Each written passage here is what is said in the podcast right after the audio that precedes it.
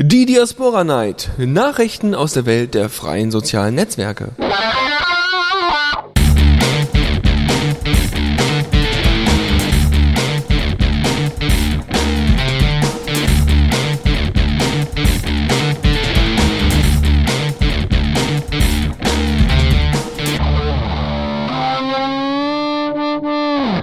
Hallo und herzlich willkommen zur Diaspora Night. Ich bin ja heute nicht alleine hier, zum glücklicher, äh, glücklicherweise, denn der Dennis ist hier. ja, der Dennis, den Dennis beim Senden. Ja, wir haben so ein bisschen, ja, wir haben was leicht Schizophrenes an uns, glaube ich. ja. Gut, eine kurze Vorstellung unserer Team für heute. Und zwar, britisches Kartellamt greift Zuckerberg an.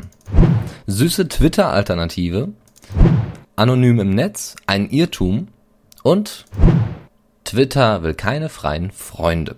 Bevor es aber wirklich losgeht, gibt es erstmal einen Titel von George Alanis mit Beginnings and Ending. Und da sind wir wieder zurück äh, nach George Alanis. Und Beginnings and Endings, aber hier endet es noch nicht. Nein, das wäre ein bisschen zu früh. Wir haben nämlich erst noch ein paar Themen abzuarbeiten. Und äh, ja, irgendwie, ne, unser Sean, der ist ja so mit seinen Themen und Problemen. Ja, irgendwie gab es noch keinen Blogantrag, habe ich so das Gefühl, oder? Äh, so aus, ja. Hm. Scheint er doch nicht so ganz zu gesunden. Ähm, er ist inzwischen wieder gesund, aber er hat sich anscheinend noch nicht die Zeit genommen, einen Blog-Eintrag zu schreiben. Wieso, was macht er denn sonst? Äh, äh, äh, Urlaub? Äh, ich weiß es gerade nicht. Ich habe diese Woche null Kontakt mit Sean gehabt, wenn ich ein ehrlich bin. Ein faules Stück, ein faules Stück. Aber wir spielen mal lieber erstmal den Jingle ein und kommen dann zu den Themen, die du zumindest drangetragen hast, netterweise. Diaspora aktuell.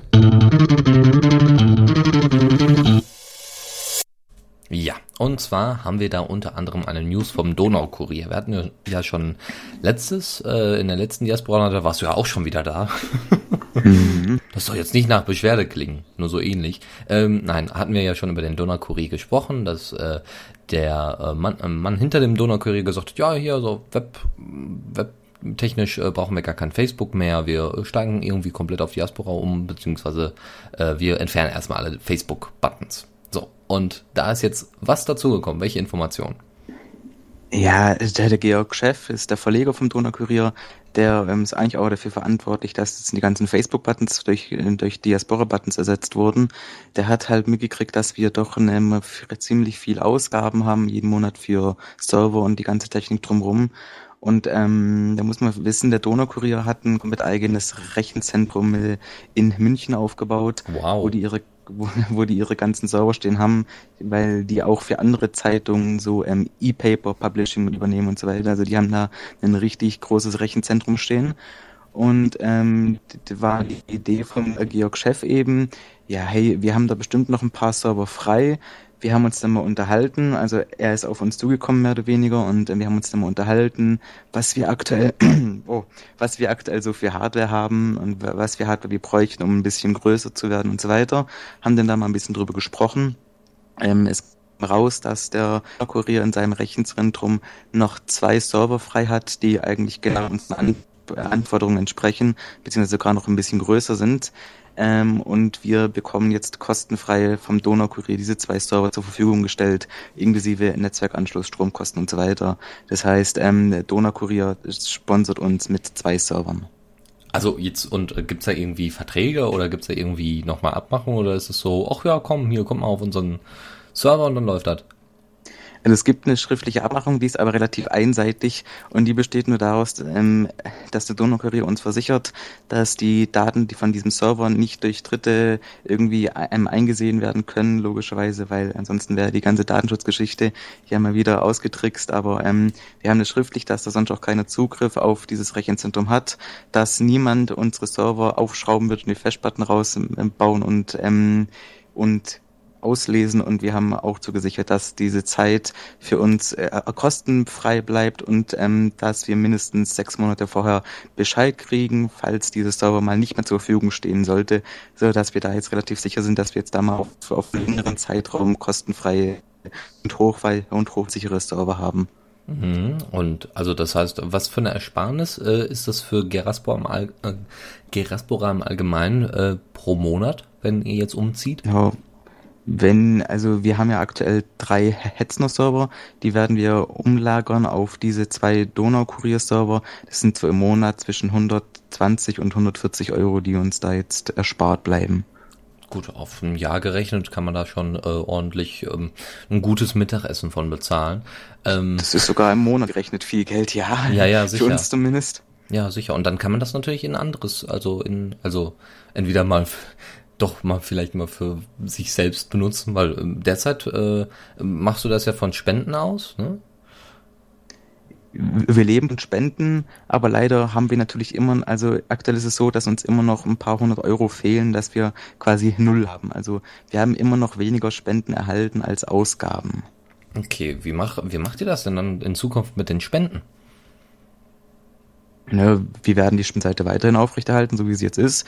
Wir werden natürlich hinschreiben hier, dass wir deutlich weniger monatliche Kosten haben.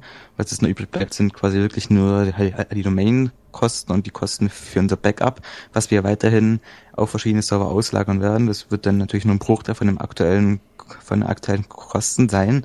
Ähm, was dann natürlich vorkommen kann, ist, dass wir plötzlich viel zu viel Spenden kriegen für viel zu wenig Ausgaben, sodass wir quasi richtig viel Überschuss haben. Ähm, da gibt es eigentlich noch gar keine genauen Pläne, was wir denn machen. Eine Möglichkeit ist, wir sagen, okay, wir nehmen jetzt einfach keine Spenden mehr an, was aber eigentlich auch nicht so das Wahre wäre, oder wir sagen, okay, einen Teil davon spenden wir zum Beispiel auch an andere Projekte, die oder an die Free Software Foundation und solche Geschichten. Also da gibt es Überlegungen, aber das ist jetzt erstmal nicht so wichtig. Das wird dann überlegt, wenn es mal wirklich soweit ist und wir die aktuellen Hetzner-Server nicht mehr zahlen müssen, dann mhm. kann man sich mal über solche Sachen Gedanken machen. Ja. Ah, Free Software Foundation finde ich eine gute Idee. Ich glaube, das kommt irgendwie jedem zugute, vor allem wenn ihr ja sowieso als Open Source Projekt auftretet. Äh, ja, gut, aber das kann man genau. ja, da kann man ja sogar noch mal die Community fragen und äh, das kann man ja auch dann vielleicht gleich mal im Chat noch mal äh, etwas ähm, ja deklarieren. Ansonsten äh, einfach Vielleicht mal eine Umfrage oder sowas starten wäre auch eine schöne Idee. Ja, das wird dann mit Sicherheit auch, auch mal auf der Plattform ausdiskutiert. Wir haben erst vorhin mal ähm, vor wenigen, also heute Morgen, angekündigt, ähm, dass wir jetzt eben gesponsert werden vom Donaukurier, was ja eigentlich noch gar nicht so, so offiziell war. Seit heute Morgen ist es wirklich offiziell und jetzt auch hier im Radio breit getreten. ähm, da gab es aber noch nicht so viel Reaktion drauf. Das wird jetzt wahrscheinlich in den nächsten paar Tagen dann anlaufen. Und wir haben auch noch keinerlei Umzüge, Umzugsmaßnahmen ergriffen. Wir haben zwar schon Zugangsdaten für die Server und alles, also das heißt, wir könnten damit sofort produktiv gehen, aber das ist natürlich eine Weile gehen, bis wir da umziehen können und so weiter. Und dann wird es parallel dazu mal äh, zur Diskussion gestellt, was sollen wir eigentlich mit den Spenden machen, die wir jetzt Überschuss hätten. Weil unser Ziel ist ja nicht daraus Gewinn zu machen, sondern unser Ziel war eigentlich von Anfang an, dass wir nichts drauflegen und keinen Gewinn machen. Das war so das Ziel. Ja, richtig. Und äh, ne, ihr könnt ja auch nicht immer die ganze Zeit äh, darauf bauen, dass äh, die tatsächlich da immer noch zwei Server frei haben und äh, euch das für ewig da darstellen. Ne? Aber das stimmt, äh, hast du ja schon erwähnt. Aber wir haben auf jeden Fall diese schriftliche Zusage, dass sie uns ähm, sechs Monate vorher Bescheid sagen. Ja, das ist doch. Also ne? dann haben wir auf jeden Fall genug Pufferzonen, um da dann eine Notfalllösung zu erarbeiten. Also sechs genau. Monate, ja. Ja, ein halbes Jahr auf jeden Fall. Ja. Ja gut, ähm, dann äh, war's das vom Donald Kurier. Ich hoffe, dass du dann äh, später den Download und die Show Notes mit den äh, zusätzlichen Informationen dann verlinkst auf Geraspora in irgendeiner Form. Werden sich jo. sicherlich einige freuen und einige wundern. Vielleicht ist denen der Beitrag nicht so ganz aufgefallen und äh, dann wird vielleicht dann tatsächlich die Diskussion gestartet. Genau. Maker.io, da warst du ja auch netterweise dabei und äh, hast uns äh, erklärt, was Maker.io ist. Einfach nochmal zur Wiederholung, was ist es denn? Ja, ähm, also, äh, Sean hatte ja eigentlich die Aufgabe, und mal das ein bisschen öffentlich zu machen, hat es aber jetzt nicht getan. Ähm, letzter Zeit hatte ich ziemlich viel Kontakt mit den amerikanischen Kernentwicklern und ähm, jetzt sag ich halt mal, was da abgeht. Also Maker.io ist ein zweites Projekt der Diaspora Incorporated. Ähm, wichtig ist ein zweites Projekt zum Experimentieren von bestimmten Sachen. Ähm, es wollen einfach mal ein paar User Experience Geschichten, neue Designansätze und solche Geschichten ausprobiert werden. Ähm, es gab in letzter Zeit bisschen so die Gerüchte, dass ähm, Diaspora sterben soll, was einfach mal völliger Schwachfug ist, sorry, wenn ich so sag, aber ähm, Maker.io, der Code ist übrigens ebenfalls Open Source. Ähm, ungefähr 80 Prozent des Codes ist komplett, äh, hat der, der Diaspora-Quellcode und wird auch weiterhin eine Menge parallel entwickelt werden. Äh, Diaspora bekommt gerade natürlich weniger Entwicklungszeit, weil mehr an Maker.io einfach ein bisschen zum Experimentieren gearbeitet wird. Ähm, und was klar ist, ist, dass das Projekt Diaspora vor einem relativ großen Wendepunkt steht. Da haben wir ja letzte Woche schon mal ein bisschen drüber geredet. Ähm, mhm. So Geschichten wie die aktuelle, die aktuelle, die aktuelle Art von Nachrichtenverteilung muss einfach überarbeitet werden. Deswegen jetzt auch diese ganzen Experimentierprojekte, um zu mal zu schauen, was können wir machen, wie ist es ideal. Aber ähm, Diaspora is not dead, hat Dennis Collective gestern auch nochmal im Skype versichert. Ah, wunderbar. Wunderbar. Aber das, ähm, also ich hätte jetzt auch nicht gedacht, dass ihr Maker.io jetzt lieber weiterführen wollt als äh, Johnny Espora. Es gab aber wirklich ein paar Leute, die haben uns das unterstellt. Hier und ähm, neulich ist angekündigt worden, dass die Incorporated auch Geld von Y Combinator bekommen hat als ähm, Sponsoring. Viele meinen jetzt auch, dass Maker.io ein ähm, Projekt daraus ist. Ich muss sagen, das Geld von Y Combinator ist unter genau diesen Voraussetzungen herausgegeben worden, dass es für Diaspora und nichts anderes benutzt wird. Klar. Und ähm, auch im Falle des Projekt Diaspora eingestampft würde, war, ähm, hä, möchte Y Combinator das Geld wieder zurückhaben. Also da ist schon klar, Diaspora wird definitiv weiterentwickelt, auch wenn es manche Leute vielleicht gerade nicht so wahrhaben wollen, weiß nicht. Ja. Klar, aber ich sag mal Maker.io, ich bin ja selber drauf und ihr seid ja wirklich da eine Meme-Maschine.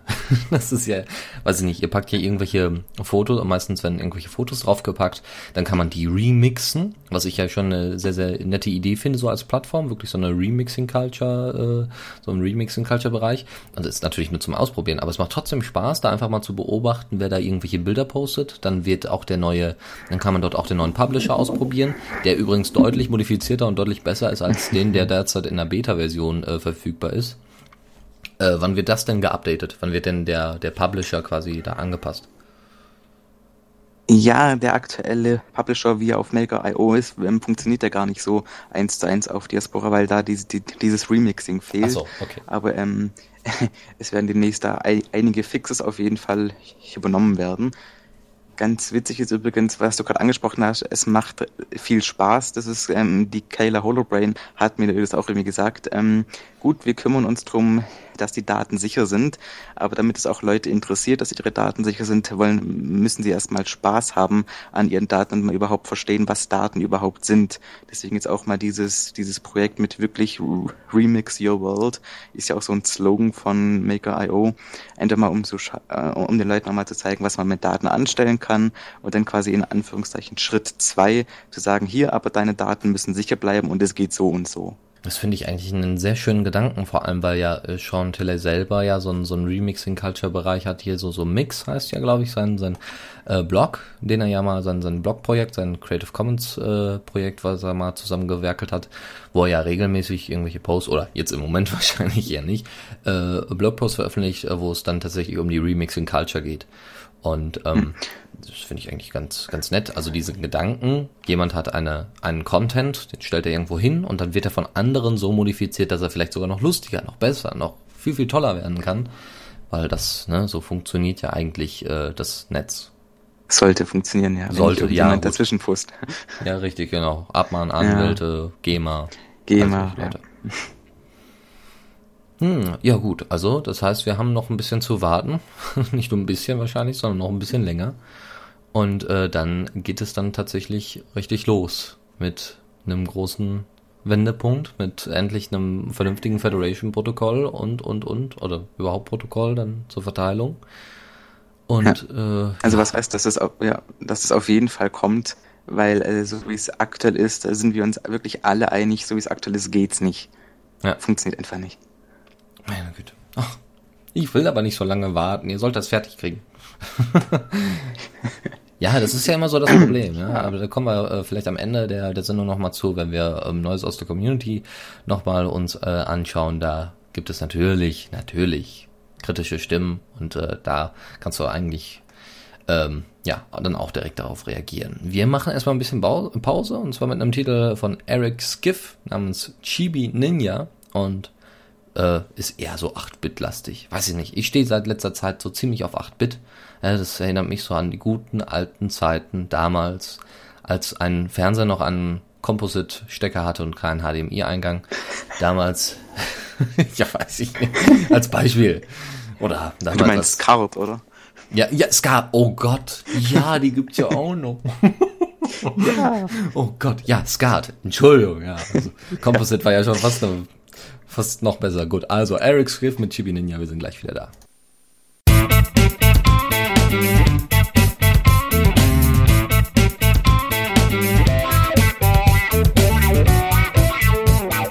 Blick aus dem Fenster. Und den tätigen wir nun. Und zwar äh, erstmal nach Großbritannien.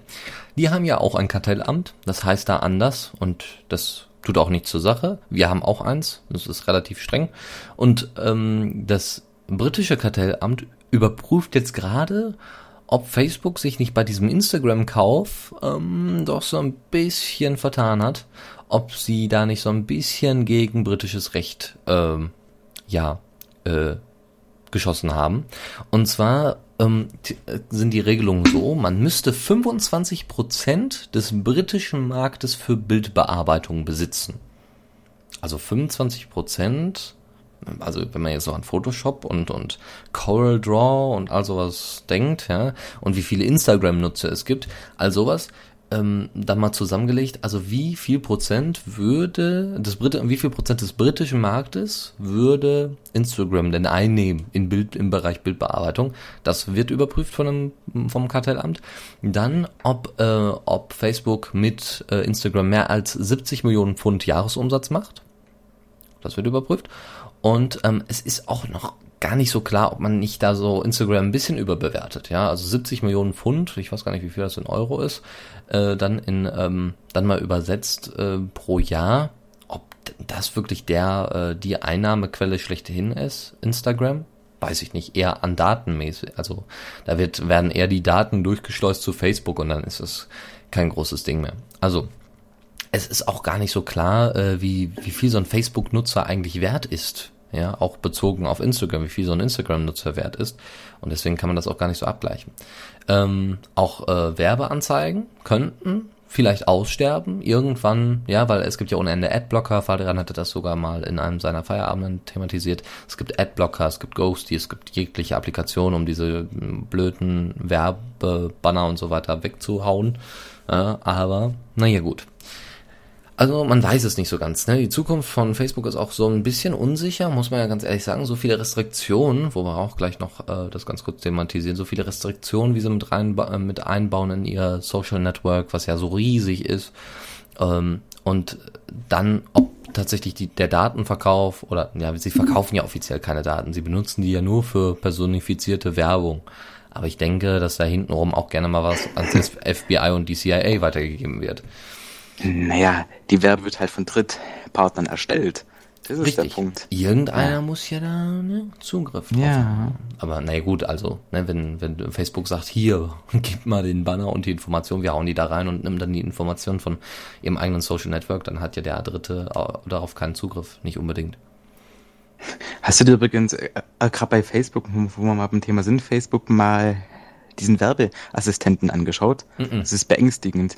Ähm, ich bin neulich im Geschäft mal drauf gestoßen, ähm, habe ich mir mal dieses Formular angeschaut und das ist ja wirklich Wahnsinn. Also man kann da wirklich eingeben hier, ich suche Leute zwischen 18 und 20 Jahre, die im Umkreis von 100 Kilometer zu meinem Wohnort wohnen und diese und diese Hobbys haben und das und das in ihrer Freizeit machen und Freunde aus dem und dem Bereich haben. Wow. Und das ist beängstigend. Als ich das gesehen habe, dachte ich, wow, so, wow, okay. Die Profile müssen sehr genau sein, die Facebook da den Werbepartnern anbietet. Na gut, aber das muss man ja, muss man sich ja auch einfach mal vorstellen. Also wenn jetzt einer äußert, hey, ich mag Katzenfutter, ja, dass dann irgendwelche Werbung von Fressnapf oder so da eingefügt wird, ist klar. Und im Umkreis kann man dann mit per Tracking rausfinden oder per Knotenpunkt, je nachdem. Ja, und dann, was, was haben wir noch? Also meisten, die meisten Leute benutzen das ja als ja, auf dem Smartphone, ne, äh, Facebook. Ja, mhm. ansonsten, was haben wir noch? Ja, denn das Alter ist auch klar, da wird meistens das Geburtsdatum angegeben und dann weiß jeder, oh ja, so und so alt ist er. Und ansonsten kriegen sie es raus per Freunde. Ne? Also meistens haben die Leute ja gleichaltrige Freunde und dann wird ungefähr abgewegt. Okay, der hat sein äh, Geburtsdatum nicht ganz angegeben. Ja, dann äh, mal die Freunde durchsuchen. Ah, okay, das, das, das. Da haben wir nur zwischendurch mal ein paar Abweichler. Könnte Vater, Mutter sein. Okay. Und das war's dann. Und dann haben sie sein Alter. Die Möglichkeit, die Facebook halt hat, ist wirklich Wahnsinn, weil Mhm. jeder hat, jeder nutzt Facebook auf seinem PC und klickt Like-Buttons auf 100 Seiten an. Ähm, also mit jeder meine ich jetzt äh, großen Teil der Bevölkerung. Ähm, jeder hat's hat's auf dem Smartphone und checkt in Läden ein, wo sie einkaufen, wo sie Kaffee trinken. Und ist ja wirklich super zum Profil an, äh, zum Profil anlegen. Wahnsinn. Ja, genau, so wie Foursquare, ne? Aber da ist es dann halt nicht so detailliert. Da geht's dann eher auf Orte. Also diese Datensammlung, die, die, die fasziniert mich ehrlich gesagt ein bisschen, weil so viele Daten über, über eine Person zusammen, da gehört wahrscheinlich auch viel technisches Know-how dazu, sowas überhaupt mal zu erfassen und, zu, und, und auszuwerten. Ja, klar, logisch. Oh, und diese ganzen Verknüpfungen zu erstellen. Und da, ja, Ja. äh, weiß ich nicht, es gab ja mal eine News von Google, äh, wo ähm, Google tatsächlich an einer Technologie arbeitet, um Mausbewegungen, um Cursorbewegungen äh, zu analysieren. Also nicht nur Klicks, sondern Mausbewegungen. Ob du jetzt dich gerade, ob du jetzt gerade überlegst, ah, soll ich da drauf klicken? Ah, und dann entscheidest du dich dann doch eher für das andere, weil du das andere dann gerade gelesen hast. Aber das erste war interessant oder so. Und das heißt am besten bei einer Google-Suche niemals die Maus bewegen. Ja, weil Google beobachtet euch. Nein, aber. Privatsphäre goodbye. Ja. Ja, ja, ja. Und wenn es schon bei Mausbewegungen losgeht, oh Gott, wo endet das dann? Nun gut. Äh, zurück zum nächsten äh, zu, zum Thema Facebook und Kartellamt und so weiter, denn es gibt auch ein weiteres Problem. Und zwar mit der Übernahme von Face.com.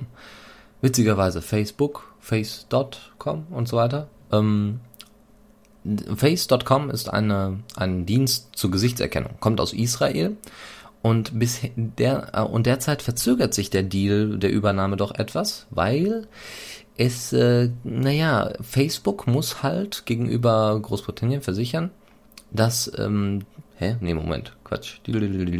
Nee, also, das ist die nächste Übernahme. Also Facebook.com äh, so, will diese Gesichtserkennungssoftware unbedingt haben und steht halt vor der nächsten Übernahme. So, aber nochmal zurück zu Instagram. Dieser Deal mit Instagram, der verzögert sich wahrscheinlich jetzt äh, um sechs Monate. Ja, das kann gut sein. Oder er scheitert komplett. Weil Facebook muss nämlich seinen Nutzern versichern oder dem Kartellamt versichern, dass die Instagram-App unangetastet bleibt. Sonst gibt es keinen Kauf der App. Weil Instagram, glaube ich, ja aus Großbritannien kommt. Habe ich das richtig im Ohr? Ja, so viel ich weiß, ja. Okay, ja gut. Am Facebook kommt dann an, aus Amerika und das heißt, für Instagram gilt dann erstmal britisches Recht, wahrscheinlich für ein paar Jahre. Und erst dann werden dann wirklich Modifikationen an Instagram vorgenommen. Deswegen benutzt ja, de- deswegen macht Facebook das ja ganz geschickt. Ähm, Facebook hat ja bereits schon Facebook Camera auf den Markt geworfen als Android-App, wo alles drin ist, was Instagram bereits hat, ja, nur mit einem Facebook-Button modifiziert so ungefähr. Und die Original Instagram-App, die wird dann halt einfach nicht mehr geupdatet und startet irgendwann nicht mehr, weil so viele Fehler Zum Beispiel, sind. oder es gibt eine Weiterleitung Oh. auf die äh, Facebook-Kamera oder sowas, ja, bitte laden. Oder die API geht versehentlich mal kaputt. Ja, irgendwie sowas, sowas Ja. zufällig. Zu, zur API kommen wir dann auch gleich, nämlich unter Twitter. Ähm, so, aber äh, es gibt auch von einem Social Media Blog eine wunderschöne Aussage und zwar ist es: Ein Fan ist fast nichts wert. so, ein- so ein Facebook-Fan, der, den kann man nicht in Geld messen und somit ist er nichts wert. Und deswegen funktioniert, das ist witz- witzig. Das ist so ein bisschen wie an der Börse, ja, wo alle irgendwie so ein bisschen mit fiktiven Zahlen, mit fiktiven Werten, mit fiktiven Abschätzungen und so weiter umgehen. Und dann wird irgendwie gesagt, ja, da reagieren wir mal irgendwie drauf, ne? obwohl gerade irgendwie überhaupt keine Probleme da sind, macht man sich dann selber Probleme. So funktioniert die soziale Marktwirtschaft. Ähm, so, und so ist es ähnlich bei den, äh, bei den Fans, bei Gewinnspielen zum Beispiel, ähm, könnte man gar kein Interesse an der Marke generieren. Ist ja ganz klar, ne? wenn einer schreibt, hey, du kriegst drei iPhones äh, für das und das, ja, und diese, diese Aktion macht Mediamarkt oder Saturn oder sowas, dann habe ich kein Interesse an der Marke Saturn oder Mediamarkt, sondern ich habe Interesse daran, diese, äh, eins von diesen drei äh, iPhones zu bekommen. Theoretisch. So, das heißt, es würde eher so tatsächlich Schnäppchenjäger anlocken und, ähm, naja, es bringt eigentlich nichts. Ne, diese Zahlen zu generieren, so, oh, guck mal, so viele nutzen das und so viele gucken da drauf, ja, dann werden die ja, ne, dann werden die uns ja verfolgen. Nee, es geht eigentlich nur da ums Schnäppchenjagen, so zumindest die Analyse des, des ähm, Social Media Blogs. Und ähm, naja, wo es dann aber interessanter wird, ist bei Videobloggern. ja, so Schminktutorials oder sowas, ja, da, oh, ich habe jetzt diesen neuen Lippenstift von Leck mir an der Füße und der ist ganz toll. Oder eben irgendwelche Software-Tutorials. Oh, ich habe jetzt mal hier dieses wunderschöne Cover von Hast du nicht gesehen ausprobiert und das ist ganz toll. Das liegt so wunderschön auf meinem Tablet. Mm. Ja, das kommt deutlich vertrauenswürdiger rüber und äh, ist immer noch besser als, hey, hier, drei iPhones, einfach alle abschießen und dann gewinnen. Oder so. Die gute alte Schleichung, ja. ja. So, schleichen, schleichend. Oh, das ist ja das Stichwort schlechthin für Twitter und seinem und und die Einschränkung. Perfekt. So machen wir Überleitung. Und zwar genau. schleichend gehen tatsächlich die API-Zugriffe äh, auf Twitter zurück. Also die Einschränkungen kommen und weisen somit die Zugriffe in ihre Schranken. Die API war, von Twitter war ja vorher ziemlich liberal. Ne? Jeder konnte die in seine App packen und dann konnte man damit rumspielen und man konnte irgendwie alles auch rausziehen. Diesen puren Stream konnte man rausziehen. Das ist alles ganz, ganz tolles Ding. Schade, dass das jetzt anscheinend nicht mehr so wirklich möglich sein wird, denn äh, die API wird nun für die ganzen anderen Clients, außer natürlich den, den Twitter-eigenen Client, ziemlich eingeschränkt, sodass man eigentlich kaum noch was damit machen kann. Ähm, man hat wohl immer noch irgendwie Zugriff auf den Core-Stream, aber bestimmte Retweets oder sowas werden nicht mehr angezeigt und all sowas. Und bei LinkedIn war es dann sogar so weit, dass man, ähm, wenn man Twitter-Weiterleitung machen wollte, dass das bei LinkedIn jetzt LinkedIn nicht mehr funktioniert. Die Twitter-Weiterleitung äh, Weiterleitung wurde von Twitter selbst aufgekündigt und wird gesagt, ja, API, ne, gibt das nicht mehr her, dann müsst ihr das wohl auch lassen. Und äh, natürlich will Twitter damit Werbung anzeigen, ganz klare Kiste. Twitter will Werbung anzeigen lassen, passende Werbung. Wir hatten ja schon über die Promoted Hashtags, also die Promoted Tags und die Promoted äh, Tweets gesprochen, aber das soll jetzt noch viel, viel weiter ausgeweitet werden. Noch viel, viel schlimmer. Und ähm, es gibt auch bereits schon Spekulationen auch zum Untergang von Twitter. Ja, weil wenn solche Einschränkungen passieren, dann gibt es keine klugen Köpfe mehr. Also man muss sich das vorstellen. Twitter bietet an 140 Zeichen Sachen zu twittern herauszuposaunen. Und dann kommt irgendein Entwickler, krallt sich die API und macht daraus eine Applikation, wo man retweeten kann, beziehungsweise wo via das und das drin steht. Und schon kommt bei Twitter die Retweet-Funktion. Ja, dann gibt's dann in manchen Apps noch die Möglichkeit, das irgendwie zu faven. Die Idee kommt auch ins Haupt-Twitter rein. Das wurde nicht aufgekauft, sondern einfach übernommen. Und dann gab's wiederum Applikationen, zum Beispiel Tweety auf dem iPhone, die waren so gut und so beliebt. Und dann hat Twitter einfach gesagt, ja, wir haben einfach so ingenieurmäßig sind wir nicht so gut dabei, krallen wir uns die einfach. Genauso TweetDeck. TweetDeck war eine der beliebtesten Twitter-Applikationen. Auch aufgekauft. Also im Endeffekt hat Twitter nichts eigenes, äh, nichts, nichts großartig eigenes gebracht, gemacht, sondern eigentlich nur immer entweder aufgekauft oder übernommen. Und wenn das jetzt wegfällt, wenn dieser Pool an Ideen jetzt wegfällt von freien Entwicklern, die sich gedacht haben, hey, ich mach mal was für dieses lustige Social Network, weil das so viele nutzen und ich habe da folgende Idee, dann kann man tatsächlich darüber nachdenken, ob äh, Twitter tatsächlich so vor die Hunde geht. Twitter spielt tatsächlich ein bisschen mit dem Tod, der ja gerade Twitter davon lebt, dass sehr viele Leute ihren ganzen Sprechdurchfall auf eine Plattform verteilen. Ich verstehe sie irgendwie, ähm, dass die auf ihrer Plattform Werbeeinnahmen machen wollen und die kann man nicht über die API verteilen, weil das ja immer Filter war. Aber die API zu beschränken bei Twitter, hm. Ich weiß es nicht. Also ich, hm. also was heißt, ich weiß es nicht. Ich weiß ganz genau, dass das absoluter Quatsch ist, was die da gerade durchziehen. Aber es macht keinen Sinn. Also, was heißt aber? Es macht keinen Sinn. Sie werden sehen, dass das äh, ziemliche Probleme geben wird. Ich bin mir da gar nicht sicher, weil äh, inzwischen ist Twitter ja auch so in der in der Mainstream-Bevölkerung an, angekommen und die haben halt auf ihrem iPhone Twitter für iPhone installiert und auf ihrem PC haben sie Twitter for Windows, wenn es sowas gibt. Oder Mac. Und oder TweetDeck. Oder TweetDeck, genau, also die ganzen offiziellen Geschichten und der, der Endanwender interessiert sich ja eigentlich überhaupt nicht für irgendwelche Schnittstellen. Und wie hoch ist der Prozentanteil an Twitter-Nutzer, die mit der API irgendwas machen? Da fällt mir jetzt gerade nicht viel ein, außer irgendwelche Tweetwalls, die dargestellt werden auf Veranstaltungen oder im Teletext und irgendwelche Filterungen nach bestimmten Schlagwörtern im, im Katastrophenfall und solche Geschichten. Aber das ist, das ist wahrscheinlich weniger wie ein Prozent von den, von den ganzen Twitter-Gedöns, was da abgeht. Also ich weiß nicht, ob das vielleicht, vielleicht war das sogar clever von Twitter, einfach die API mal ein bisschen sterben zu lassen, weil das interessiert den Endkunden nicht. Äh, erstmal nicht, aber ich denke, das wird genauso wie bei Facebook laufen, so, oder ne, so ähnlich wie bei MySpace. ich denke, dass sie, ähm, wenn sie, äh, dass sie selber keine Möglichkeit haben, irgendwelche Innovationen in Twitter reinzupusten. Gut, das ist in den letzten paar Jahren auch nicht großartig passiert, muss man ja ganz ehrlich zugeben, weil viel Innovation gibt es bei so einem kleinen Ding nicht. Aber irgendwann muss ja auch mal was Neues kommen.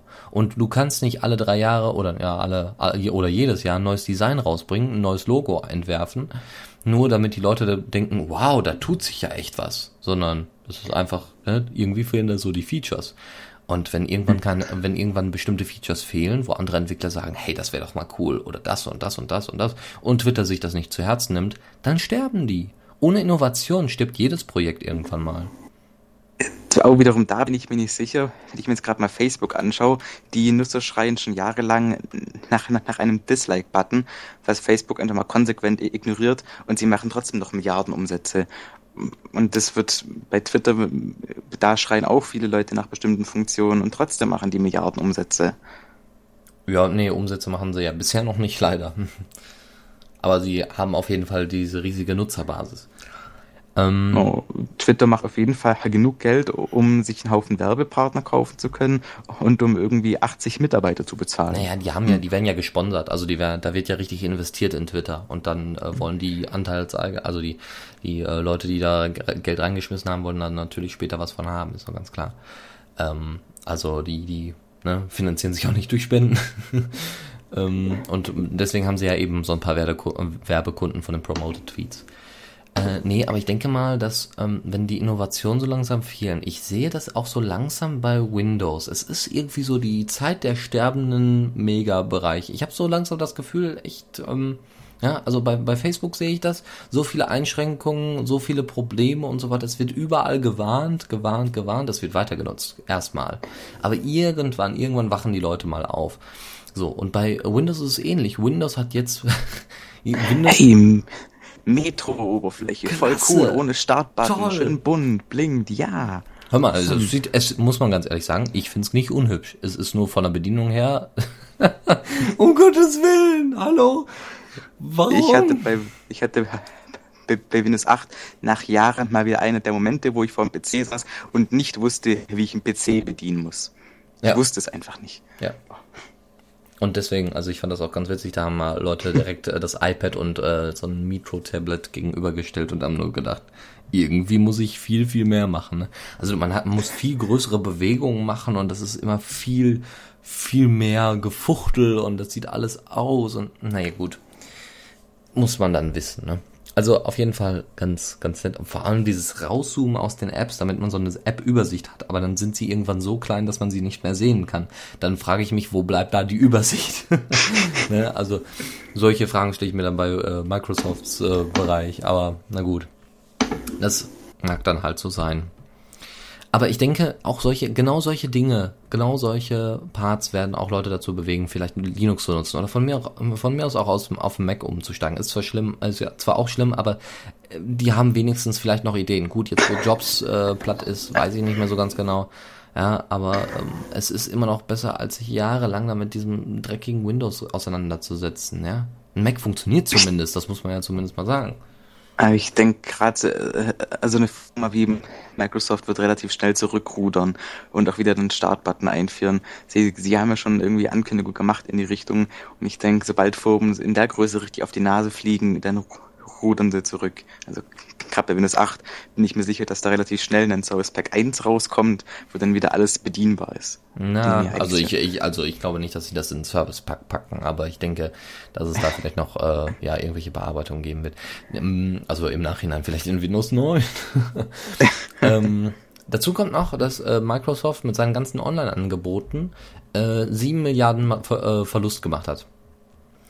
Und da äh, meine ich doch, also ich glaube auch bei solchen Mini-Beträgen für solche Giganten, denke ich, es wird langsam kritisch. Diese ganzen Online-Bereiche, die sie ja irgendwann mal aufgekauft haben und so weiter, da kommt Microsoft nicht voran. Und ähm, ja, die, die kriegen nichts Innovatives auf der Kette. Ja, das ist wie mhm. Google Wave, ja, nur Google Wave, da war halt die Zeit noch nicht angebrochen, um E-Mail abzulösen, weil die Leute halt in Postkasten denken oder in Nachrichtenboxen. Aber ähm, ja, es ist, ne, es gab auch von Microsoft früher Tablets, die wollte aber keiner haben. Also, was ist das für Quatsch, wofür brauche ich das? Das haben sie beim iPad am Anfang auch gesagt und jetzt will jeder eins haben. Ich übrigens auch, kein iPad, aber Nexus 7 oder so.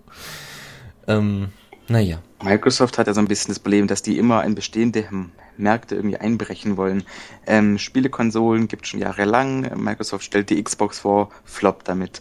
Cloud Services gibt schon ja. Ja, also, äh, aber es, die also die, die, die erste Zeit lang hat, hat Microsoft mit den ganzen Spieleplattformen richtig Verlust gemacht. Das stimmt, ja, das ist richtig. Ja. Und jetzt ähm, steigen sie in den Tablet-Markt ein, der schon gesättigt ist und alles viel zu spät. Die sind ja. viel zu spät. Ja, wir kaufen jetzt mal, wo Facebook 900 Millionen Nutzer hat, kaufen wir jetzt mal so ein Social Network. Das ist eine gute Idee. Natürlich, so machen wir da. Ja. Ja, Xing am besten. ja, ich mach mal, also ich muss ja sagen, also sie haben ja nicht alles falsch gemacht. Wie gesagt, also von der Xbox 360 kann ich eigentlich bis auf den lauten Ton äh, erstmal nur Gutes berichten. Klar, man kann kein Linux drauf installieren, das ist das große Manko. Äh, und man kann es auch sonst nicht so großartig modifizieren. Aber ich habe das Ding, glaube ich, jetzt schon seit drei oder vier Jahren und ich bin doch ziemlich zufrieden. Also ich kann die Sachen machen, die ich machen möchte, nämlich zocken und das läuft. Aber na gut, ich glaube, wir sind etwas abgedriftet. Ist vielleicht gar nicht mal so ja. schlimm, aber wir haben ja noch Zeit. ja, genau. Zwei Minuten, naja. Na, nee, eben nicht. Wir noch eine Viertelstunde dran. Wir fangen jetzt immer um Stimmt, ja, stimmt. Ja. Ach Quatsch, uh. wir haben ja, wir haben ja ohne Ende Zeit zum Glück. Wir haben ja Open End hier. Ja, also wir waren gerade noch bei der Twitter API und äh, beziehungsweise nach, äh, noch dabei, dass sie die Spekulationen äh, über den Untergang von Twitter eben äh, relativ hoch, au, hoch angesetzt sind. Aber, naja, also ich persönlich denke, so so, äh, so einfach kann man das nicht einfach abtun, so von wegen, ach, Twitter wird nicht platt gehen. Das ist bei jedem, jedem Portal irgendwann mal so. Äh, bei Google nehmen übrigens auch die Suchanfragen ab ganz nebenbei bemerkt. Äh, ganz viele alternative Suchmaschinen wie DuckDuckGo oder wie wir Leaquix oder so, wie die heißen, äh, die werden immer mehr benutzt. Gab es letztens noch einen Blog-Eintrag bei äh, netzpolitik.org. Und ich habe noch bisher keine bessere Suchmaschine gefunden als DuckDuckGo. Ich meine jetzt nicht mit den Suchergebnissen, sondern einfach mit den Möglichkeiten, die man hat. Dieses Bang-System. Aber nun gut, also es gibt, es gibt innovative und bessere Ideen als das, was wir bisher haben. Ja? Aber und dann geht Google hin und bietet den DuckDuckGo-Entwicklern 10 Millionen Dollar und damit ist die Sache für Google ge ge gegessen. Richtig, bisher, ja, ja, bisher hat das ja, bisher hat es immer funktioniert, das stimmt, aber das vielleicht, vielleicht aber auch nicht. Wir gucken. Na, wenn ich dir jetzt 10 Millionen Dollar geben würde und sagen, hey, gib mir äh, die, die Diaspora Night, dann würdest du sie mir auch verkaufen, völlig egal, was dir da dran ist. Also, naja, ich würde das erstmal nicht glauben, weil du ja derzeit noch Probleme mit dem Geraspora-Server hast und du keine 10 Millionen aufbringen kannst. okay, ich war jetzt ein schlechtes Beispiel. Ach so, okay. Ja. ja gut, mit Bill Gates würde ich aber auch nicht verhandeln wollen. aber ich würde doch meine Sendung nicht verkaufen, dann würde ich mir aber einige Rechte daran sichern. Nämlich, dass ich äh, nämlich den Inhalt und so weiter selbst steuern kann. Das Geld nehme ich gerne. Mhm. Aber. Für die Millionen, ich weiß nicht. Bei was? Ja, wenn dir jemand 10 Millionen Dollar bieten würde und du dann sagst, ja, aber ich will hier ein paar Rechte behalten und der dann sagt, okay, hier kriegst 15 Millionen und du bist ruhig. Ah, ich glaube, jeder hat irgendwann eine Grenze, die kommt, wo jeder käuflich ist. Ja, aber ich muss sagen, ich gebe da ja nicht so viel drauf. Also ich, ich kann mit Geld in so einer Masse gar nichts anfangen. Weil was will ich denn damit? Wie viele Leute gibt es denn, die mega reich sind und total unglücklich? Ja, die, die können zwar, ne, auf der Keynote können sie strahlen, aber dann sind sie später entweder am Krebs erkrankt oder Buddhist. Ja, all diese schrecklichen Dinge. Und äh, Buddhist ist jetzt nicht schrecklich. nee, aber ich, äh, ne, so Karstadt Quelle oder so, die Frau dahinter, äh, ja, ich habe ich hab mal ein bisschen Zeitung gelesen und äh, da äh, war dann eben diese Frau total verzweifelt, weil sie dauernd nur in ihrer Villa saß und irgendwie nichts machen konnte. Ja, sie konnte, sie traute sich nicht nach draußen, weil sie Angst vor Menschen hatte und konnte sich mit ihrem Geld gar nichts ja, weil so viel Kohle da war, wusste sie nicht wohin damit und hat das an jemanden äh, weitergegeben quasi und hat ihm gesagt, hey, kannst du mit meinen Finanzen irgendwie umgehen? Ich habe keine Ahnung, was ich damit machen soll. Weil sie Erbin war. Ja, und so wäre das dann mhm. wahrscheinlich mit einem Lottogewinn auch. Ich sag mal, bei 100.000, da weiß ich noch, was ich damit machen soll. Aber bei 10 Millionen, da weiß ich nicht mehr, was ich damit machen soll. Da will ich das dann auch nicht. Weil das ist für mich keine greifbare Menge. Das ist für mich nicht zum Anfassen. Außerdem, was ist, wenn der Euro platt ist? Dann bringen bring mir 10 Millionen Euro auch nichts mehr. da musst du Gold kaufen. ja. Ich glaube, oder Facebook-Aktien. Das ist eine gute Idee, ja. Die sinken ja, ja sowieso nicht mehr. Gut, Ach, dass wir ja. nicht abschweifen. Ach, ist das schön. wir bleiben immer hart beim Thema, das ist toll. Strikte Themenliste hier, die wir abarbeiten. So sieht's aus. Genau, weil Buddhismus stand nämlich auch hier drauf. Ja. Ähm, gut, also Twitter ABI, Zugriff eingeschränkt, Spekulation über Untergang und so weiter.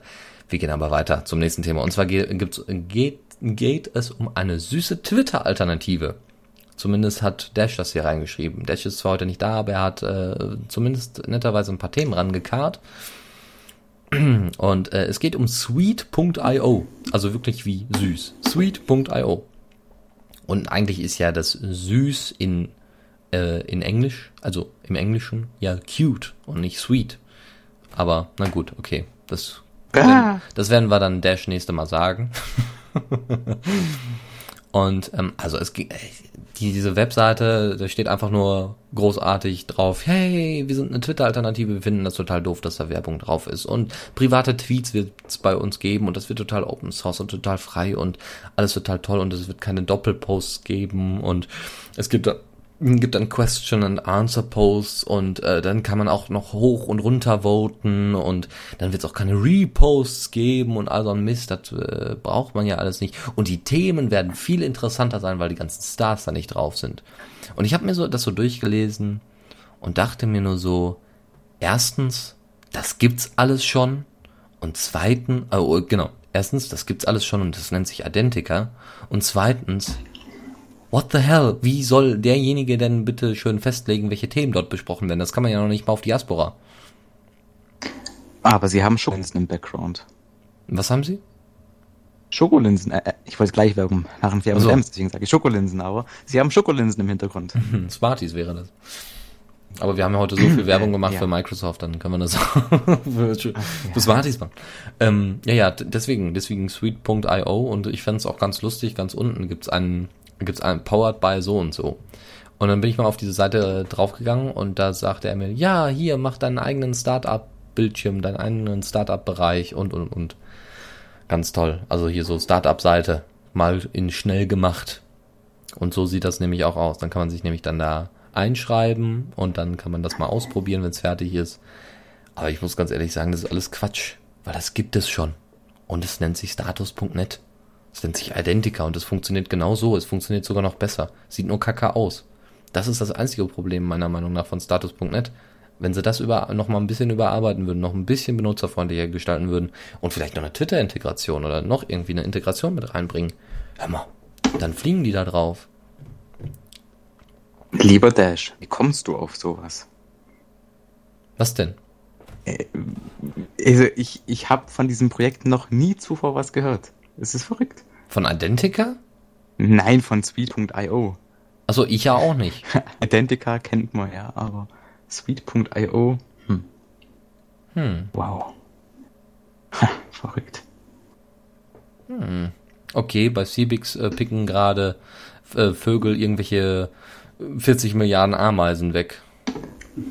Oh, na gut, okay, das nur als kleine Statusmeldung. Das hätte man zum Beispiel auf Identica posten können.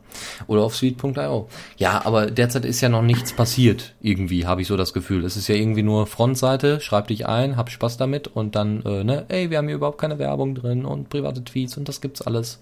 Und das kommt alles und das wird alles total toll. Und ähm, naja, wir werden das im Auge behalten und werden dann mal gucken, ob es wirklich eine Twitter-Alternative ist. So, weiter geht's. Ein Thema haben wir noch. Nochmal ganz kurz Facebook. Und zwar geht es, geht bei Facebook es äh, tatsächlich so weit, dass Facebook jetzt schon Adressbücher ändert. Und zwar Adressbücher von Mailkonten oder von, also Mailkonten, die damit gesynkt werden. Es gibt ja, ne, so, hier lade deine Freundin von Facebook ein und dann, ne, mach Synchronisation zwischen deinen Kontakten und dann funktioniert das irgendwie. Oh. Oh. Oh, Mail. Oh. Äh,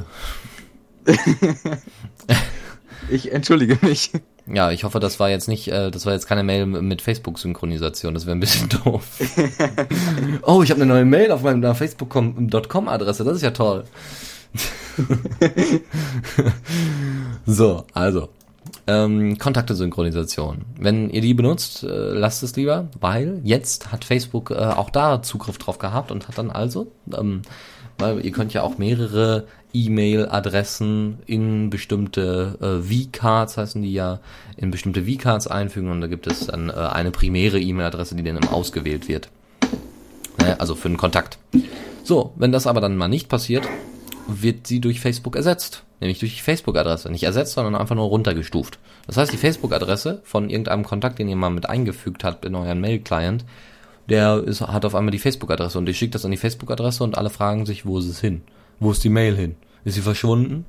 Also deswegen solltet ihr in letzter Zeit, also solltet ihr mal ähm, einen Sync mit äh, Facebook gemacht haben, dann guckt bitte unbedingt mal in euer Postfach und in den Gesendet-Bereich und schaut dann einfach mal, woran er das denn da wirklich gesendet hat. Ob an die Facebook.com-Adressen oder an äh, wirklich die Adresse, die ihr da richtig eingegeben habt. Das wäre schon ein bisschen heftig.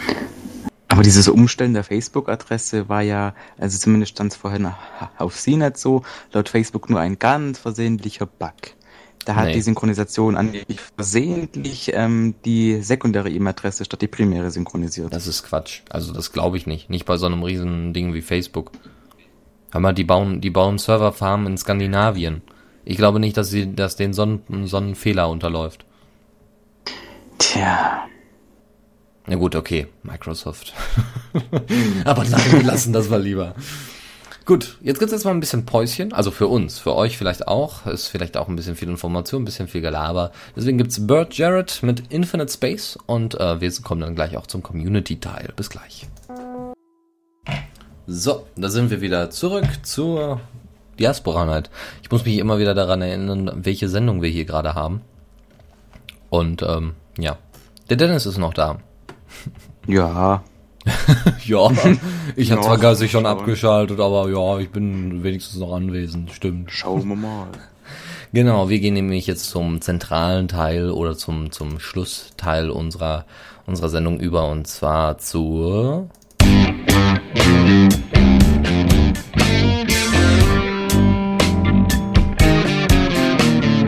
Neues aus der Community. Ja, Diaspora Community natürlich. Und zwar haben wir da nun etwas, was nicht direkt aus der Community kommt, nicht direkt aus der Diaspora Community, sondern eher etwas, was aus der anonymen Community kommt. Und zwar mit dem mit der Überschrift Anonymous Publishing is dead. Ich habe jetzt erstmal überlegt, Anonymous Publishing, gab es irgendwo mal eine Pressestelle von Anonymous und die haben dann gesagt, ja, so, wir sind so und so und wir sind die und die und so weiter. Nee, es geht aber gar nicht um irgendein Programm, hier so Anonymous Publishing, vielleicht ist es ja auch irgendwie eine Webplattform oder sowas, Quatsch. Nein, es geht um das Veröffentlichen anonym. Das Veröffentlichen von Daten im Netz anonym. Und das wird als tot verkauft. So, da hat dann also jemand, der dann auch versucht hat, anonym irgendwo in einem Forum was zu posten, ähm, hat dann auf jeden Fall die These aufgestellt, es funktioniert einfach nicht mehr. Und hat dann selber mal einfach ausprobiert. Er wollte einen eigenen Tor-Server aufbauen, ähm, ne, damit er dann auch sehr gut äh, gesichert ist. Äh, ne, und dann hat ein Prepaid-Telefon sich angeschafft, ähm, ne, um bestimmte Dinge zu bestätigen, um Sachen auch zu kaufen, dass er alles in Bar bezahlen will, dass er keine pa äh, Accounts bei irgendwelchen US-Firmen oder irgendwelchen aus, also USA, keine, keine Firmen aus den USA, äh, United Kingdom, Australia und Kanada ähm, benutzt, ne, weil die ja alle sehr miteinander verbunden sind. Da hätte man auch gerne noch Deutschland hinzufügen können. Ich glaube, das wäre ganz gut passend gewesen. Genauso wie Frankreich oder so. Dann noch, ähm, dass äh, er hat dann erstmal versucht, überhaupt eine E-Mail-Adresse zu finden. Eine anonyme E-Mail-Adresse. Dann hat er das die ganze Zeit über Tor gemacht und ist dann erstmal, ne, hat dann tatsächlich eine E-Mail-Adresse bei einem Anbieter bei den aus den bösen Staaten in Anführungszeichen, also aus Staaten, die man jetzt so eher als äh, ja entweder diktatorisch oder äh, terroristisch oder wie auch immer bezeichnen möchte. Äh, darauf bezog sich das dann und da hat er dann eine eingerichtet. Ne? Da gibt es aber auch nicht viele von, von den Mailadressenanbietern und die sind auch jetzt nicht so gut nutzbar. Ne? Das ist jetzt kein Google Mail. Ähm, die sind auch nicht unbedingt die vertrauenswürdigsten, klar, sonst würden sie ja nicht äh, Anbieter aus den bösen Staaten heißen. So, dann wollte er natürlich selber auch einen V-Server haben. Klar, weil damit kann man dann natürlich wirklich alles machen, um, sich, um das alles zu verschlüsseln und so weiter und so fort. Und ähm, ja, da wurde es dann erst richtig schwierig, weil Bezahlmethoden waren unter anderem PayPal, Lastschrift, Kreditkarte und so weiter. Aber Tor, also da, bei, dann hat er ja tatsächlich einen gefunden, ähm, wo, wo das äh, wahrscheinlich hätte funktionieren können. Da war da aber Tor geblockt und da funktionierte dann Tor nicht konnte er dann nicht nutzen.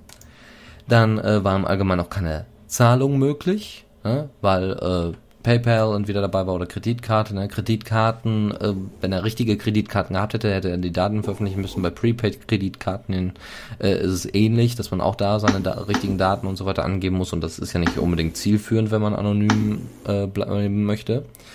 Dann äh, sind auch ja, und dann war natürlich so die Antwort, ja, man hätte doch mit Bitcoin bezahlen können. Ja, aber Bitcoin war nie, Bitcoin ist nirgendwo akzeptiert. Und deswegen funktioniert das nicht. Nun gut.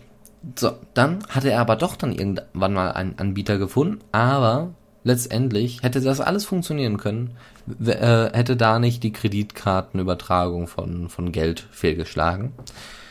Und äh, ja, im Endeffekt kam er dann zu dem Ergebnis, dass es wirklich kaum eine Möglichkeit gibt, wirklich anonym im Netz zu arbeiten und Content zu verbreiten. Das war sein Schlusswort. Natürlich gab es dann noch ein bisschen Diskussionen im Anschluss, aber das ist ungefähr der Ursprungspost und jetzt kann man das natürlich wunderbar thematisieren. Also glaubst du, Dennis, dass es noch möglich ist, anonym im Netz zu sein? Also wirklich anonym, ohne das Vertrauen jetzt irgendwie zu irgendeinem Partner zu haben? Ich glaube nicht, dass es möglich ist, noch anonym äh, zu veröffentlichen. Ich frage mich gerade, ob das jemals möglich war. Ich habe jetzt gerade mich so ein bisschen in die Zeiten zurückgesetzt, als man noch mit dem 56K Modem online gegangen ist. Da hat man noch wenig Daten angegeben, aber trotzdem war man ja mit seinem Modem online. Dieses Modem hatte eine Telefonadresse, die äh, eine Telefonnummer. Diese Telefonnummer gehört einem Provider und der hat auch Namen gehabt zu dieser Telefonnummer. Ich frage mich gerade, ob es jemals möglich war, 100% anonym zu, zu publishen. Es gibt dann natürlich bestimmt Wege über irgendwelche Tor, Tunnels, whatever, die aber einem nicht gehören. Und auch da ist man wieder zurückverfolgbar. Also irgendwie bezweifle ich, dass es jemals die Möglichkeit gibt, 100% anonym zu, dass es jemals die Möglichkeit gab, anonym zu sein. Und wenn wir jetzt mal ganz nach äh, ganz zurückgehen, also ich meine jetzt nicht hier Lochkartensystem, sondern eher so Universitätenaustausch, da war es ja sogar gewollt, dass es dass man eben nicht anonym ist. Ne? Man wollte natürlich wissen, von wem gerade die erste E-Mail der Welt kam. Also ich habe jetzt BTX nicht live miterlebt, aber ich auch die Nachrichten. Die Nachrichten mussten ja irgendwo herkommen und irgendwo hingehen. Richtig. Das ist ja das Grundprinzip vom Internet. Man hat ja IP-Adresse als und Ziel und eine IP ist immer zurückverfolgbar, egal wie man sich anstellt. Richtig. Und damit das ein bisschen einfacher, dass man sich, damit man sich das einfach merken kann, gibt's dann halt Domains. Und die wurden dann auch irgendwann oh. eingefügt. Und damit man dann nicht dauernd immer die ganzen Domains selber eintippen musste, gab es dann diese tolle Erfindung, die sich Hyperlink nennt und so weiter. Und wir wollen jetzt bitte nicht die komplette Entwicklung des Netzes nochmal aufräumen. Aber im Endeffekt ist es tatsächlich jetzt so im Trugschluss am Ende nicht möglich, anonym zu veröffentlichen, außer man hat Vertrauen zu Wikileaks. Und das hat sich ja. Und selbst da ist es nicht anonym. Ja. ja. Und da hat es sich ja in den letzten Jahren auch nicht unbedingt, äh, ja. Die haben sich ja auch nicht mit Ruhm bekleckert, sagen wir es mal so. Nun gut. So, jetzt kommen wir zur tatsächlichen Diaspora-Kritik, ja, die du wahrscheinlich auch schon öfters gehört hast, aber wir werden das natürlich doch mal bearbeiten. Klar, wir sind ja ein, äh, ein, eine Radiosendung, die, äh, die die Stimme der User auf Diaspora wiedergeben möchte und natürlich Wie? auch die Stimme der Entwickler, weil sonst wärst du ja nicht hier. Wie, es gibt Kritik an Diaspora? was? Hab ich noch nie was gehört. Ha, nee, halt ich für ein Gerücht. Und zwar ähm, hat äh, der Blogger Valentin, der ja auf, äh, der ja auf äh, Diaspora relativ aktiv war, ich habe ihn öfters mal in meiner in meinem Diaspora-Feed mal entdeckt. Und zwar äh, hat er einen Blog, der nennt sich bicomol.de und da hatte er dann eine Bilanz aus einem Jahr Diaspora gezogen. Und zwar, positive Dinge sind zwei. Und zwar, dass es einen schnellen Hauptpot gibt und dass es tolle Diskussionen und tolle Leute dort gibt. Jetzt kommen wir zu den negativen Aspekten. Vorsicht, die Liste ist lang. die Entwicklung passiert relativ gering. Die Installation für eigene Pods ist relativ schwer. Kein Umziehen auf andere Pods möglich. Das automatische Einloggen funktioniert nicht. Die API fällt, fehlt. Die Einzelansicht ist zwar schön, aber sie ist verkompliziert, äh, verkompliziert. Das Kommentieren und Gucken und ne, das Follow das, das Followen fehlt. Ähm, die neue Profilansicht ist unübersichtlich und zäh. Gut, und das waren jetzt nur seine Punkte. Aber fangen wir doch mal vorne an. Ne? Entwicklung ist gering, haben wir ja schon mal thematisiert, wegen der derzeitigen Diskussion, wegen dem derzeitigen Wendepunkt von Diaspora. Wie kriegt man ein dezentrales soziales Netzwerk dazu, so wenig Daten wie möglich miteinander auszutauschen, aber trotzdem noch das Maximum rauszuholen und die maximale Privatsphäre rauszuhauen? Und Änderungen vielleicht auch möglich zu machen. Hm, ja, und natürlich auch den Spielereien an Maker.io aktuell. Natürlich, genau. So, dann ja, gut, aber da wird ja eben genau das überprüft und getestet, ne? Ja, unter anderem, ja. Ja, richtig, genau. So, dann, Installation ist relativ schwer, können wir eigentlich fast schon wieder verneinen, weil es gibt ja ein Bash-Skript dafür, direkt für den Ubuntu-Server, zack, drauf, fertig. Ja, erstens gibt es ein Bash-Skript und zweitens kann ich in jedem in 10 Minuten erklären, wie er seinen eigenen Pod auf Heroku deployen kann. In 10 Minuten. Aber Heroku ist doch teuer, haben wir doch mal thematisiert, war jetzt auch nicht oh. so ähm, also die Standard äh, läuft in einem sogenannten Single-Process-Mode. Mhm. Das heißt, es wird nur, nur, nur ein einzelner Prozess benötigt, um die komplette Software am Laufen zu lassen. Und ein Prozess ist auf Heroku kostenfrei. Und ah. eine Shared Postgres Datenbank auch. Das heißt, ich habe eine gratis Datenbank und einen gratis Prozess und deploy mir gratis auf Heroku mein Diaspora-Pod. Okay. Und also bietet, also wie, wie bietet dann äh, Heroku die Server dann an oder wie? Ja, ähm, Heroku, diese die Kleinkunden sind für Heroku ganz klar ein Abfallprodukt. Die leben von großen Anwendungen mit 20 Prozessen, die pro Prozess 80 Dollar im Monat zahlen. Mhm. Und diese kleine Anwendung ist natürlich ein Nebenprodukt. Aber im Prinzip, ähm, ja, Heroku ist so ein typischer Cloud-Dienst, Infrastructure as a Service. Das heißt, ich habe da irgendeine App und sag Heroku hier, ich habe diesen Code, bringt ihn mir zum Laufen. Mhm. Und das macht Heroku für ganz kleine Apps kostenfrei. Oh, klasse. Ja, das ist doch schön. Nun gut, also dann könnte man das zum Beispiel auch so mal machen. Äh, hast du mal da eine Anleitung? Also gibt es da eine Anleitung im Wiki, wie man das unter Heroku deployt? Ähm, das sind drei Shellcommons. Ich weiß nicht, ob es eine Anleitung für gibt. Theoretisch schon, aber wie gesagt, äh, drei Shellcommons, die wir auch im Chat schon öfters ähm, verteilt haben. Ach so, okay, gut. Ansonsten packen wir die gleich dann einfach noch in die Show Notes mit rein. Dann äh, wissen wir auch Bescheid. So, dann, ähm, ja, Installation ist relativ schwer, stimmt dann also nicht. Ähm, dann das kein Umziehen auf andere Pods, ja, natürlich, das ist korrekt. Das ist, diese Funktion ist nicht vorhanden. Ähm, macht Sinn, die gerade zu implementieren, wenn alles vor dem Wendepunkt steht. Hm. Nun gut, also okay. Gut, also da wieder dann mit Blick auf den Wendepunkt. Das automatische Einloggen funktioniert nicht. Mhm. Da fehlt eigentlich nur eine Checkbox. Ähm, wir hatten aber in letzter Zeit ganz witzige Fälle, also jetzt nicht wir Diaspora, sondern eher so dias.org und giantdiaspora.com, weil weil in den Staaten einige Leute verklagt worden, die, die an Internetcafés gesessen haben und dann solche dauerhaften Session-Cookies ähm, gespeichert haben und die damit kann man sich unter ganz bestimmten Umständen in den Staaten, in diesem komischen Land da drüben strafbar machen. Hm. Und deswegen ist diese Checkbox entfernt. Es fehlt wirklich nur eine Checkbox im Code, die halt diesen ähm, Stay Signed In Parameter rüberschickt. Das fehlt, mehr nicht. Okay. Ist gerade deaktiviert, bis man da mal wirklich abgeklärt hat, was da so Sache ist, weil giantdatasport.com hat anscheinend eine Abmahnung deswegen bekommen. Ui. Hm, das ist aber doof. Na gut, okay. Das jo. ist wirklich ein komisches Land da drüben. API fehlt. Kann man ja auch wieder mit Wendepunkt. Kann man mit mehreren Gründen beschreiben, der beste und der äh, Freund ist wahrscheinlich wirklich ähm, Wendepunkt, genau. Ja, aber wo man jetzt auch sagen muss, eigentlich ist die API ja fertig. Ja. Nur sie wurde ja komplett Ja, wieder sie ist- verworfen. Ja, sie ist ja sogar drin, weil das ganze Frontend wird ja clientseitig gerendert. Das heißt, es gibt eine JSON-API, die das Ganze handelt. Mhm. Nur die ist nicht dokumentiert, weil es da richtig Zoff gab wegen einigen Punkten. Und ja, offiziell gibt's keine API, korrekt. Okay, gut. Ähm, die Einzelansicht ist schön, aber trotzdem verkompliziert sie das Kommentieren. Ähm, sch- schon mal in der Einzelansicht äh, Ctrl-C gedrückt, Command-C, Ctrl-C. Dann Oder einfach mal losgetippt. Kommentarfenster auf. Einfach Oder mal- einfach mal losgetippt. Ja. Also Ähm, nur so weiß ich ja, ja, ähm, äh, uh, ja, hm, hm.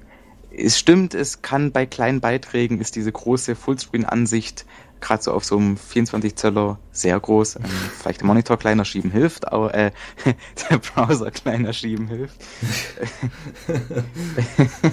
Oh, das will ich sehen, so sorry. schwarzen Egger da am Bildschirm. oh, guck mal, 19 Zoll, 10 Zoll, Laptop. Ja. Ich glaube, mein Hirn ist tatsächlich heute schon im Standby. Nee, ähm, das stimmt. Ähm, man kann sich mit äh, Ctrl-C raushelfen, dann poppt gleich mal dieses Kommentarfenster auf. Oder man tippt an. Verkompliziert das Kommentieren. Ja, also dass man zum Beispiel das äh, Ja. Kommentare nicht direkt sieht und so. Das stimmt natürlich, stimmt, ja. Aber also, ob es da vielleicht also bei Beiträgen, bei der Einzelansicht vielleicht irgendwann mal eine Möglichkeit gibt. Ähm, ja gut, ob man jetzt hier nach oben klickt oder, oder einfach nur runter scrollt. Ja, müsste man mal gucken. Vielleicht gibt es ja irgendwie eine Alternative, wie man die Kommentare anzeigen kann und nicht nur in diesem, auch wenn es ja schön aussieht, aber die Übersicht bleibt irgendwie bei den Kommentaren dann doch ein bisschen auf der Strecke, obwohl es ja direkt um Diskussionen geht. Hm? Vielleicht sollte man das ein bisschen umdesignen, ja, da hast recht. Ne? Aber dafür ist ja Maker.io da. Also einfach mal bei Maker.io anmelden und dann einfach mal ordentlich losbrüllen und dann wird man auch gehört. Da ist diese Detailansicht übrigens, für alle, die es jetzt nicht wissen, quasi komplett über den Haufen geschmissen, sondern die Detailansicht ist gleichzeitig die Listenansicht. Also wirklich ziemlich spannendes Konzept, vielleicht wirklich mal selber angucken. Und einfach mal mithelfen, mit Ideen mit reinbringen. Vielleicht, Ja, genau. vielleicht kommen sie ja in, in den Hauptpot. So, dann das Follow fehlt. Aber da hatten wir ja auch schon mal drüber gesprochen. Daniel ist schuld. Ja. Der hat das einfach rausgeschmissen. Ja, nur weil du, Daniel du gesagt hast, hey, die, ja oder nicht? Ja, doch, ja, ich habe zu ihm gesagt, äh, eigentlich ist es doof, was wir machen, und Daniel hat's rausgeschmissen, ja. Unfassbar. Zu Recht. Ich hätte es auch rausgeschmissen wahrscheinlich. Ja, weil es noch nicht fertig war. Ne? Wir stehen Ja, wenn du halt jetzt ähm, 3 Gigabyte äh, Datenbankvolumen nur von Follows hast, kriegst du Kopfschmerzen. Das stimmt, ja. 3 GB. Ja. gut, das muss dann auch nicht sein. Aber das kommt ja dann irgendwann wieder wahrscheinlich, oder? Ja, natürlich, ja. Aber dann besser umgesetzt. Ja, und die neue Profilansicht. Ja, ähm, hier Profilansicht. Offiziell ist die ja noch gar nicht freigeschalten. Das ist ja nur so ein ähm, äh, Beta-Pre-Experiment-Feature. Das ist übrigens genau das, warum jetzt Maker.io gemacht wurde. Es wurde ausprobiert, mal ein, ein neues Konzept im, im Hauptcode zu probieren. Was ist passiert? Es war noch nicht ganz fertig. Leute haben darüber, haben sich darüber beschwert. Obwohl es dann noch nicht mal, es ist nicht mal Standard, sondern diese neue Profilansicht muss man explizit aktivieren. Ja, ja, klar. Das war, das, das ist immer ein Experiment. Das Experiment ist nicht fertig.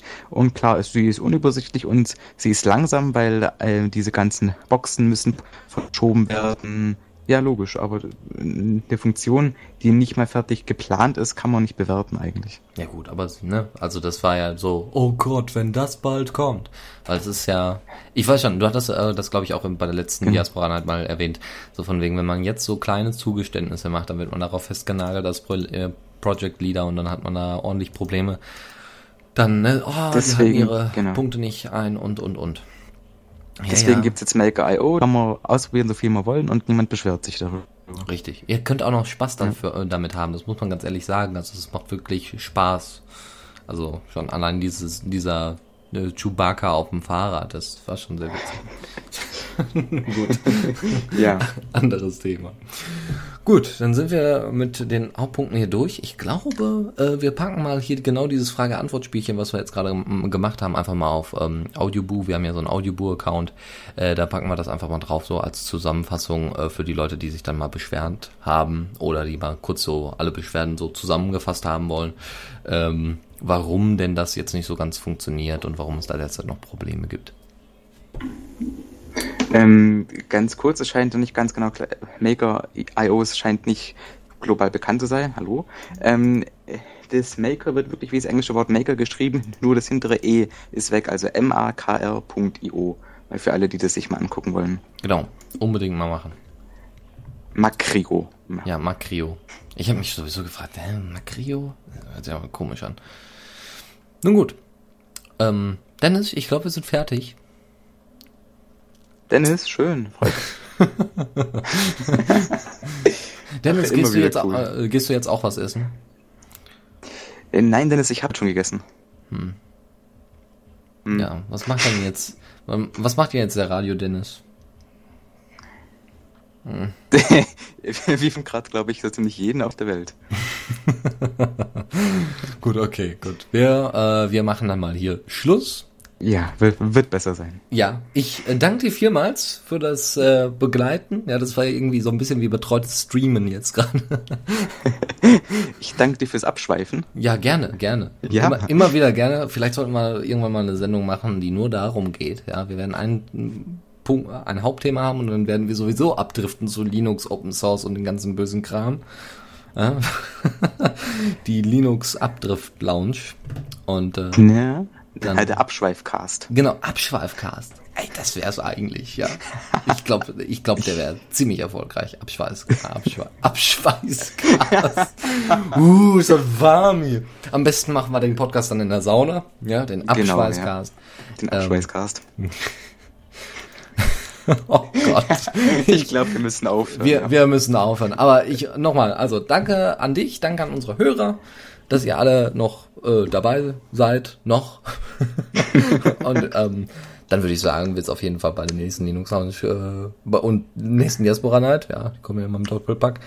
Ähm, bestimmt sicherlich wieder spannend, obwohl Lukas ja jetzt erstmal wieder im Urlaub ist. Das heißt, ich muss mir was überlegen. Entweder mache ich dann mal so eine zwei Stunden Diaspora Night wo ich dann nochmal, also wo wir dann im Allgemeinen dann nochmal ein paar Gäste mit einladen oder so, weil dann haben wir ja die Möglichkeit, dann starten wir die Diaspora halt einfach eine Stunde früher oder so oder lassen sie eine Stunde länger gehen.